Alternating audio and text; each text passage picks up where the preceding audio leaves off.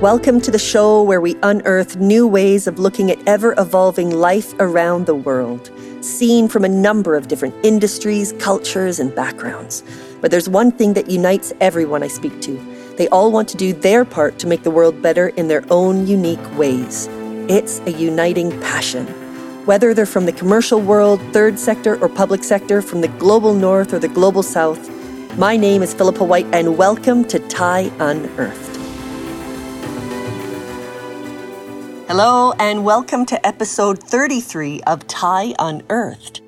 Today, I'm speaking with my friend Juliana Xavier, Director of Brand Management at Yara International, with more than 15 years of international experience in brand, marketing, design, and employee engagement. And we'll be talking about responsibly feeding the world and protecting the planet. After more than 10 years working as an account executive in advertising for brands such as PepsiCo and P&G, she took an unexpected move to Oslo, Norway for love. And with that came the opportunity to start new. With a great passion for ideas and their power to engage people and inspire change, Juliana wanted to use her communication skills to do work that could have a positive impact and contribute to a better future.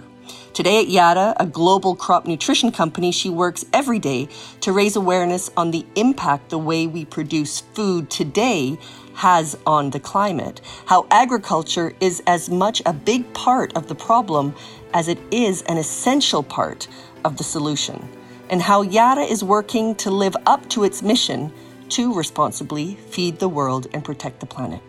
We'll be talking about everything from digital farming tools to improve the efficiency and sustainability of food production to the hope Juliana finds in the many innovations, investments, and partnerships happening today to tackle the greatest challenge of our time climate change.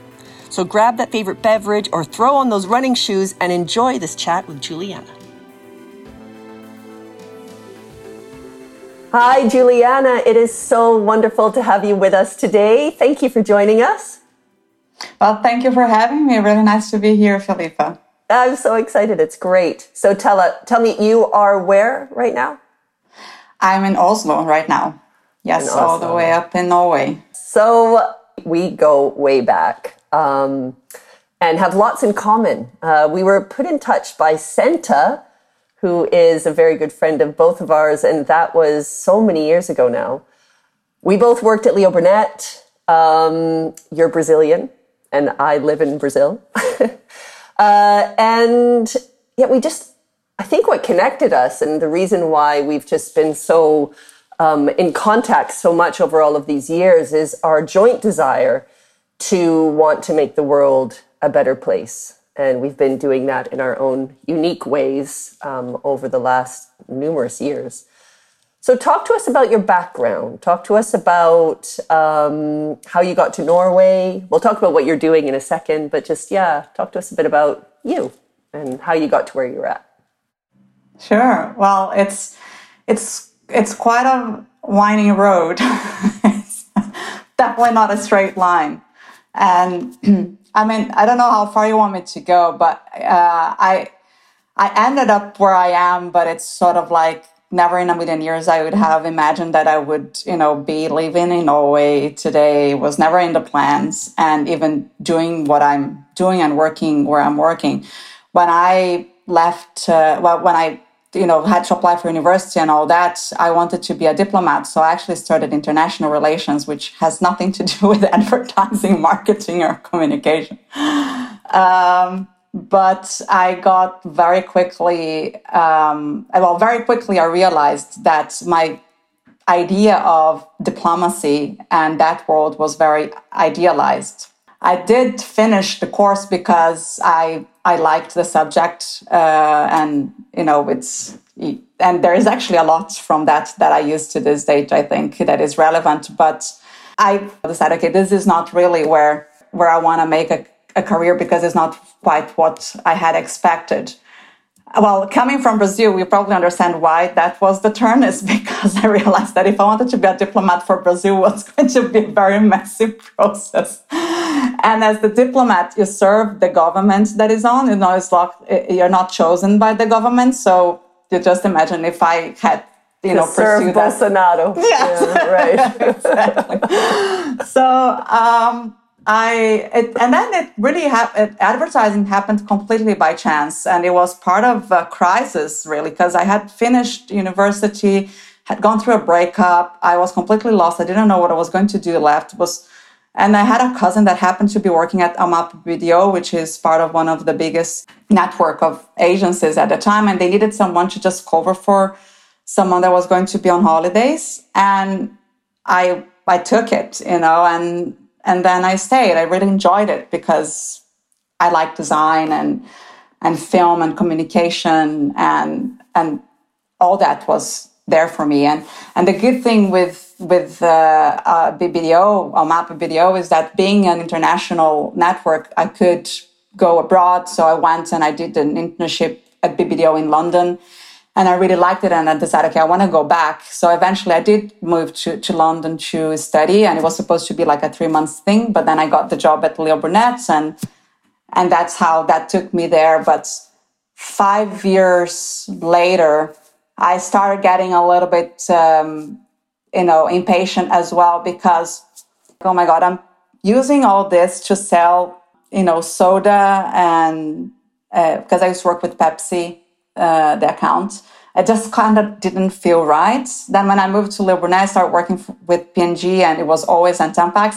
In fact, I yeah, think that's I, we both worked on always. That's another one. I didn't have that on the list of things that we have in common, but told, and I adore, I mean, I personally adored working on that account for so many reasons and I don't want to steal your thunder, but yes, like, yeah, amazing. So, yeah so for a while that was like okay now i feel i'm actually you know doing something great here because after all women do need the tampons the sanitary pads and the difference so between the the cultural differences of how women around the world deal with men- menstruation exactly. like that i found so eye-opening so yeah absolutely yeah and yeah so so so that was that was great but and I think it's after five years, more or less, I was just like, okay, what is the next move? So I was ready to try something else and uh, I, I honestly also that's also when I came across your work because Leo Burnett was one of the first ones, if not the first one the that one, uh, yeah. worked with TIE. And I helped Chris with his uh, fundraising so he could go. I think he was the first one. Was, yeah, he was the first one. He was yeah, the first ever one. Chris Jackson. Yeah. Yeah, and then after that, who was that? I don't remember who went after that. And then we Ed. I helped put together yeah, it was Ed, and we I have put together a carnival party at the Burnett to raise funds yes. for him to go. So, uh, and I, I was like, wow, this is sort of like it started got me thinking again. You know, like is that like a better way to to do all this?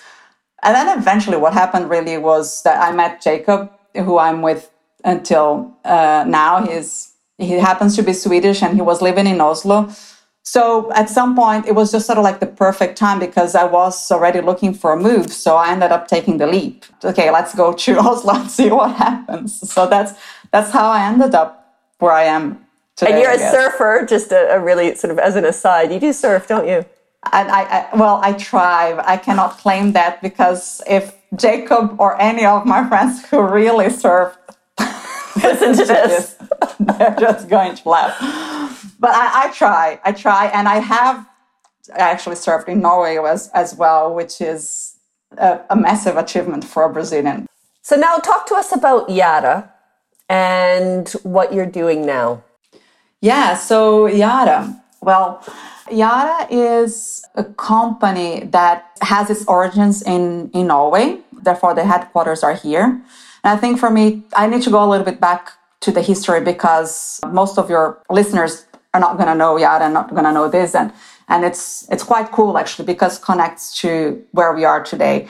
So Yara had three founders, and one of them, Christian Birkeland, he was a scientist, a Norwegian scientist who was really into sort of like understanding the northern lights and he did a lot of the theories that he had at the time. He was radicalized but later on is then accepted and were sort of like quite breakthrough for some of the stuff that we understand today about the magnetic field and, and so on.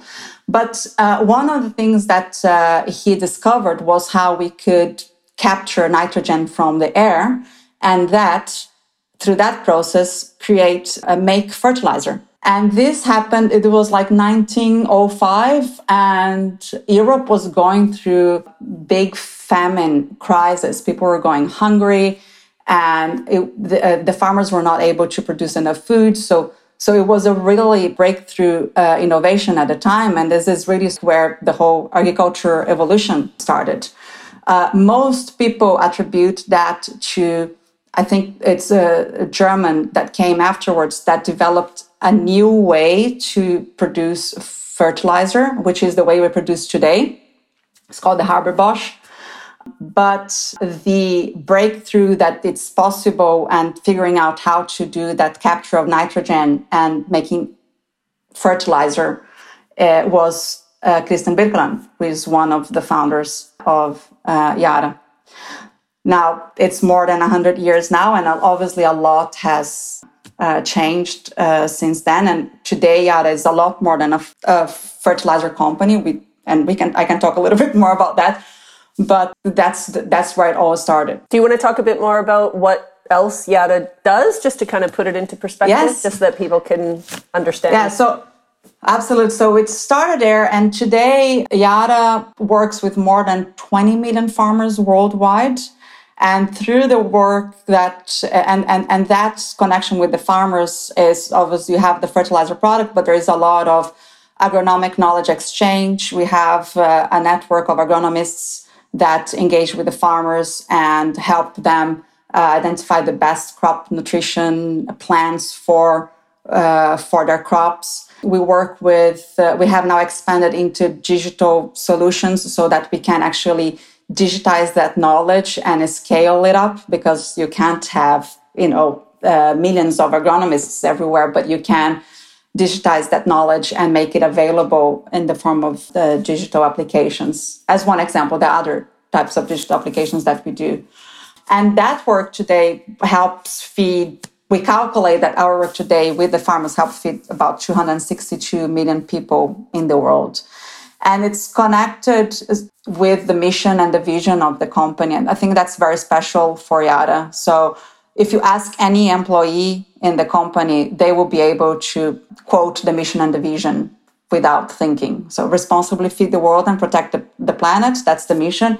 And the vision is that uh, of a collaborative society, a world without hunger, and a planet respected because we think that no one can tackle these issues alone and so we need collaboration and that's really the core of everything that guides the company moving forward so i know that getting messages of yara out to the public is actually kind of hard. Like you internally are so busy, and obviously you say that everybody within the company knows the mission and the vision. But I know that you, you mentioned that agronomists, for example, in even in Norway, they don't even know a lot of what Yara is doing. And also we know that food and climate change are very connected, aren't they? Your industry Completely. Contrib- yeah, your industry contributes to it uh, but also is greatly affected by it. So obviously, it's in your best interest to to get that under control. I'm just really keen to know what should people know, and I'm aware that this is like hugely loaded. There's tons that you can talk about, but hit us with some of this information because I just think what if an agronomist is listening to this, what should they know about Yara? If the general person is listening to this, they've they've read the um, the IPCC report. They're freaking out, understandably, about mm. big business. You know, it's not about talk anymore, it's about doing. You know, there's so much there. Um, and I'll probably start picking things to try and sort of help unearth this, but talk to us about it. Yeah.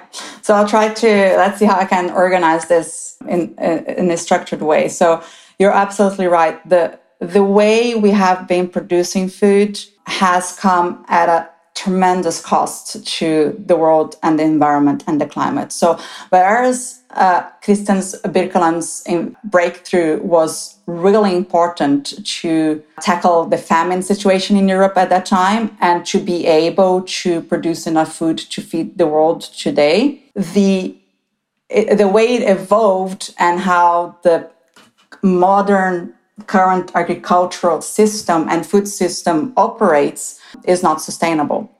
so it's sort of like we, uh, it, yeah, it just went into uh, a direction that is well today agriculture is, if I'm not uh, mistaken, responsible for 20% of the total greenhouse gas emissions uh, in the world.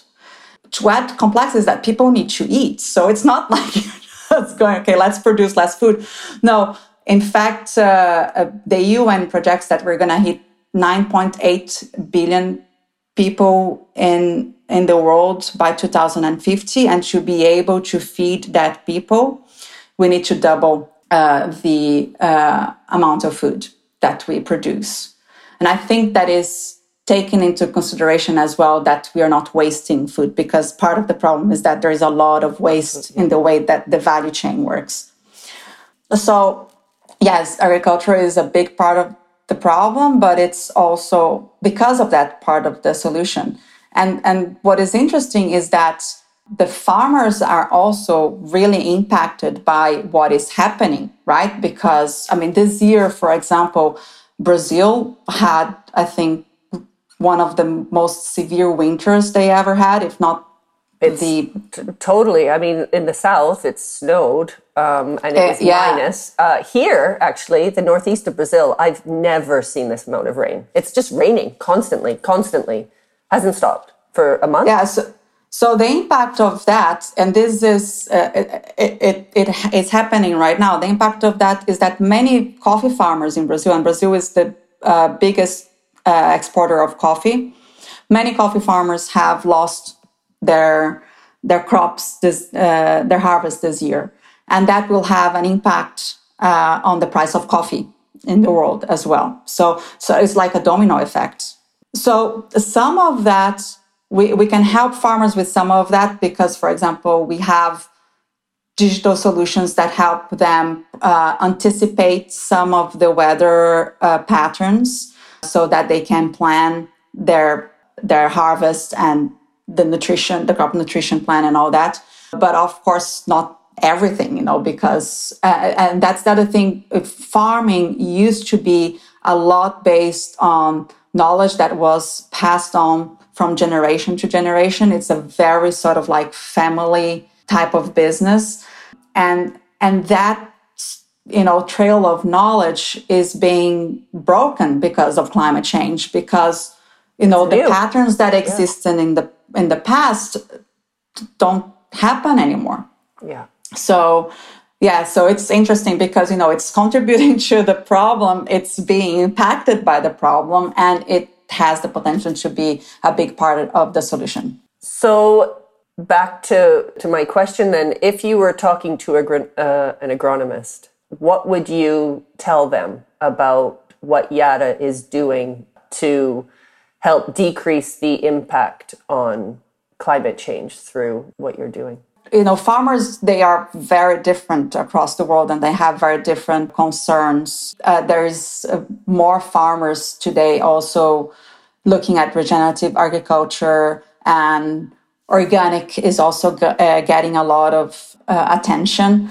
And, but the, the more traditional farmer and, you know, a farmer in Brazil or in the US or Europe, especially in Europe, they will get hit uh, by regulation. You know, Europe just uh, released their Green Deal, you know, and their targets for how they are going to meet their commitments to the climate agreement. And, and that is putting pressure on farmers because they will need to show that they are using less amount of fertilizer and there will be more regulation limiting what type of uh, fertilizers they can use and you know what is the impact of what they are doing. So for example one of the things we uh, we are working on so many different front, fronts but we recently this year we launched an initiative. Called the Agoro Carbon Alliance. Uh, it's a system to help farmers to create a marketplace for farmers that uh, can produce food with less CO2. And so they can get CO2 credits or carbon credits and then they can use that sort of like a carbon marketplace. Uh, and, and, and that's a way to recognize that farmer for having a more sustainable agricultural practice. Because the farmer today does not get a premium for uh, harvesting or cultivating land in a way that is better for the environment. There is no incentive to a farmer to do that. And it's often more expensive today to do it that way uh, as well. So, how do you respond to that? Because actually, it's interesting. One of the organizations that we work with in Brazil, uh, Iracambi, uh, and we did a podcast with Binka, who's the co founder a good few months ago now, and it was actually one of the projects that we worked on in January with TIE Accelerator. For the last 30 years, I mean, their mission is how to keep trees in the ground. So, and, and how to incentivize landowners, farmers, that to keep the, the trees in the ground because the, we as a, a population need the trees in the ground for obvious reasons. But what is the incentive for a landowner? How can they make money having trees in the ground? Because they would rather sell or, or, or plant coffee or sugarcane or you know whatever else they, they need to, uh, to plant to be able to make a living. How does Yara respond to this? In the sense that on one hand, you're a fertilizer company, or actually you're a chemical company. And actually that, that's another question that I have, but you're a chemical company, but you work with fertilizers. And we know that the chemicals, also the food production, contributes to the issues that we face on a, on a global scale from a climate change point of view. But at the same time, obviously, the farmers are impacted by that. So it's in Yara's best interest for those, those impacts to be decreased, but there's no incentives for the farmers. How, does Yara have a, have a responsibility in this? Is Yara on the front foot um, how, how do you respond? How do you respond if there's no incentives, but yet you're aware that for the future of our planet, but for the future of the, these farmers, things need to get better. And then, and actually just to sort of, just to touch on that as well, because also as, as a general, just a sort of normal person on the ground, looking at big business, reading the IPCC report, it freaks me out and it's freaking out a lot of other people that really it's it is big business that is causing this. And it really is only big business that can stop it. And we have no more time for talk so we have no more time for for okay well we should try this and yes it would be good to do this. How is yara leading the way? How is yara responding to this? And how do you respond to criticisms? Yeah. No that's a really good question and i'm, I'm I hope I remember all the parts of that so I can respond. But um, it is really complex because, you know, for us, it always starts with the farmer and we want to make it, you know, the farmer is in the end the center customer uh, for us. But we're all into this sort of like larger uh, system, which is the food system. So we also work with food companies but one of the things we're looking at now is organic fertilizer that can be made from waste that is from using the fertilizer. So you take the waste from from the soil, from the water, from you know from the value chain, and then you use that to make new fertilizer that is organic. But also advising the farmers to uh, use good and precision technique for farming. So, for example, one one misconception many people have, and I probably had the same misconception before I started working for Yara, that they tend to put fertilizer and uh, pesticides, pesticides, everything sort of like in, in the same bucket, and and and they are not. You know, pesticide is a chemical that you spray on the plant to kill a pest or something you know to but uh, fertilizer is a nutrient that the crop needs to grow healthy so it's put on the soil and then the crop absorbs that nutrient from the soil and, and it grows with good quality and, and you have a good harvest. Uh, now, of course, depending on the type of practice you have, if you put too much, if you do too much monoculture, you know, you can deplete the soil from those nutrients and then you become, you know, every every time you have to put more and more and more. If you put too much fertilizer, then you can also create uh, leakage. So then you have runoffs to water and you have runoffs to, to the soil and, and, and pollution. But uh, we have, there are ways that you can, for example, say exactly how much the crop needs and and solutions to be able to to apply exactly just how much that soil needs. In fact, and this is something I didn't know, it was the agronomist Zenyatta that told me that at some point the curve when you're putting fertilizer or doing sort of a crop nutrition program on on uh, on a crop is that it's it's sort of like a curve that at some point it start going down. So you, you put much, much, much, and then it becomes too much, and the effect is actually the opposite of what you want. So that type of education with the farmer as well uh, is is important. But some of the the solutions we develop and we try to work with the farmers is you know like using less, putting to grow more. So uh, in fact, so like being able to grow the same amount that you would be you would grow if you had to you know cut down those trees, but you actually can just grow as much with one third of, of the land, you know, and with one third of the water, for example. If I remember correctly, a couple of years ago, I actually worked on a project where the the crop nutrition program we had developed was making i don't remember now if it was citrus plants or coffee plants healthier. So that the farmers didn't have to use the pesticides. So you can do that with crop nutrition program. That's just but it's just so many uh, philip i don't i could go no i know. There's so many moving parts. I think when you started, when you talked about the founder of Yara in 1905 and how he had discovered this incredible way to, to grow food at scale, and that feels like it was quite a revolutionary thing at the time. And I kind of feel like we are almost back to that stage in the world again, in the sense that that was a very pivotal moment, but also quite a revolutionary invention. Uh, and that obviously created the success of Yara and where Yara then went to. It feels like we need something else like that now. And I guess my question is when Yara is doing the projections for the future, you know, by 2050, okay, we're going to have double the amount of food. And and when we also do the projections around climate change. So, where the world is going to be, how much we need to decrease as far as emissions. The agricultural industry is contributing 20%. So, therefore, we are going to decrease by however much so that we can ensure that our, our contribution is decreased. Are those conversations being had? And are those, because I can imagine this is an amazing opportunity for anybody who's wanting to find the next innovative solution to the agricultural industry. Do you feel, as someone who is as concerned about all of this as I am, do you feel like those conversations are happening and that those solutions are being found? Yes, absolutely. And and you know what's I was smiling when you were saying, you know, I feel like we're back to Christian Birkeland.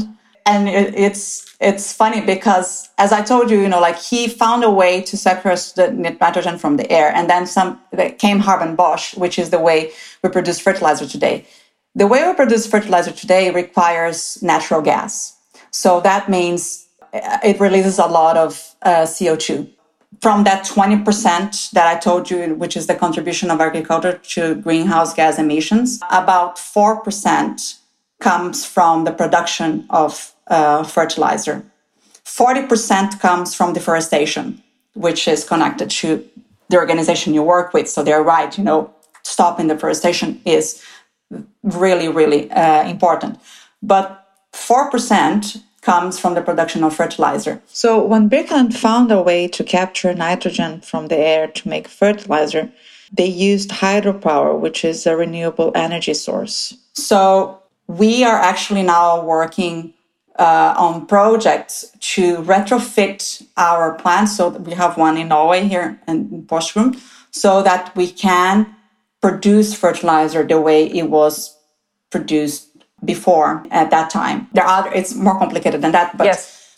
basically the result of that is actually producing green fertilizer or fertilizer without CO2 uh, emissions. And it's funny because it's actually going back to how it used to be oh, back then.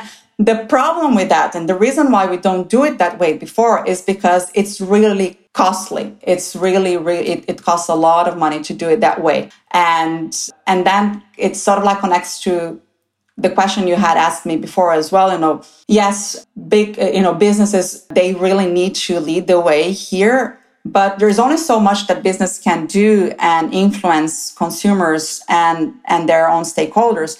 We need regulation. We need the government you know because the government can also create the necessary environment for certain things to flourish. Yeah. so in this case for example to be able to make a green fertilizer business model possible I mean, it's not feasible for Yara to do that. I mean, it's the cost is so high that we wouldn't be able to just pass it on and dilute it in the value chain. It yes. would end up with a product on the shelf that would be too expensive for the uh, end consumer to to buy. So you need support from the government to invest in in in, in those projects until they become viable. you know uh, uh, viable Another thing that would be interesting to see is um, a CO2 label on food and products that we find on the shelves of the supermarket. So, like for example, when you buy your granola or your muesli or your loaf of bread, just as you can see the nutritional values on the back of the packaging, that you could also see the carbon footprint of that product. And that would obviously help consumers to make more informed choices when it comes to the climate impact of what they are buying and consuming. That is a lot more transparent than green labels, for example.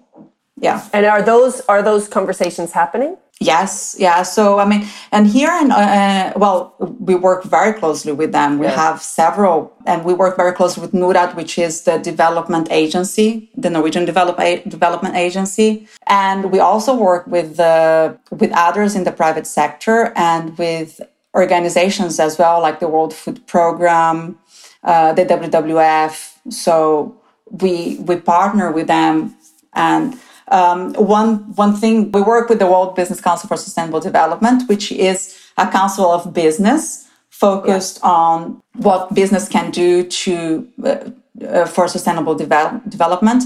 So yeah, we the conversations are happening absolutely. I've got so many other questions for you. We're coming to the end of this. I wanted to ask you so many things about other projects that you've worked on with Yara over the years um, that's impacting the world, and we just don't really have time. So we might have to get you on another podcast. But I, I feel like there are, what what does give you hope? What keeps you up at night worrying, but what gives you hope? And I was discussing this with Jacob yesterday, and you know what keeps me up at night is my kids, literally. yeah. because they literally do not let me sleep.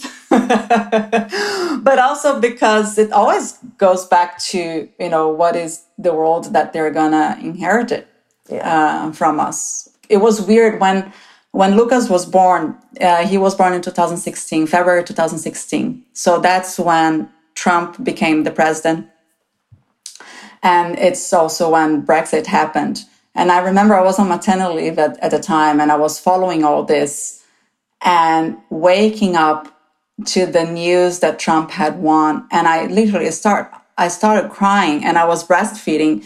And I was just telling him, I'm so sorry I brought you to this world because I don't know what is going to happen.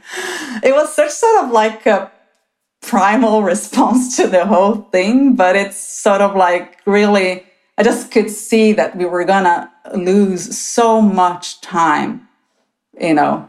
Yeah. And it, and then after that, the year after that, uh, it was Brazil. Didn't get much better. But on the other hand, they also give me hope because these new, the, the younger generation, they don't know a world without climate change. You know, they they're not questioning it anymore, and uh, that's that's the reality they know it's a lot more real for them so i think that the barriers for them to do what needs to to be done is a lot lower. And like i i doubt lucas and edis are ever going to drive a fossil fuel car. Uh, and i wonder if they even going to eat real meat, you know, because there's so much going on in in synthetic food. And so I think you know there's so much innovation. I read the other day, I think it was in the New York Times that uh, last year the businesses and the inventions and the startups that got the most investment from investment funds and and the investors community were related to innovation that can tackle climate change. And and that is a massive shift. So yeah. and it, that is really really positive I would love to know if there's anything that I haven't asked you. I did, you know, we've we've had a conversation, obviously a few conversations before this, and there were a few things that you that we we talked about, and I, I don't know if you've touched on everything in this yet. Is there anything else that I haven't asked you or that you haven't said that you think is just really important for the listeners to understand? Oh, it's uh, difficult. There's so much. You know, I know. I mean, we're scratching the surface with this. I'm aware of it. Yeah, I'm trying about two things, but there's one thing I wanted to to say. You know, like when I talk about you know how how much food we need to produce to feed the world. One thing I didn't know until I uh, joined Yara was that the majority of the people that go to bed hungry every single night are smallholder farmers. So, and and that to me is such a crazy fact, you know, that farmers that are the ones producing food to feed the world are the the majority of those that go to bed hungry.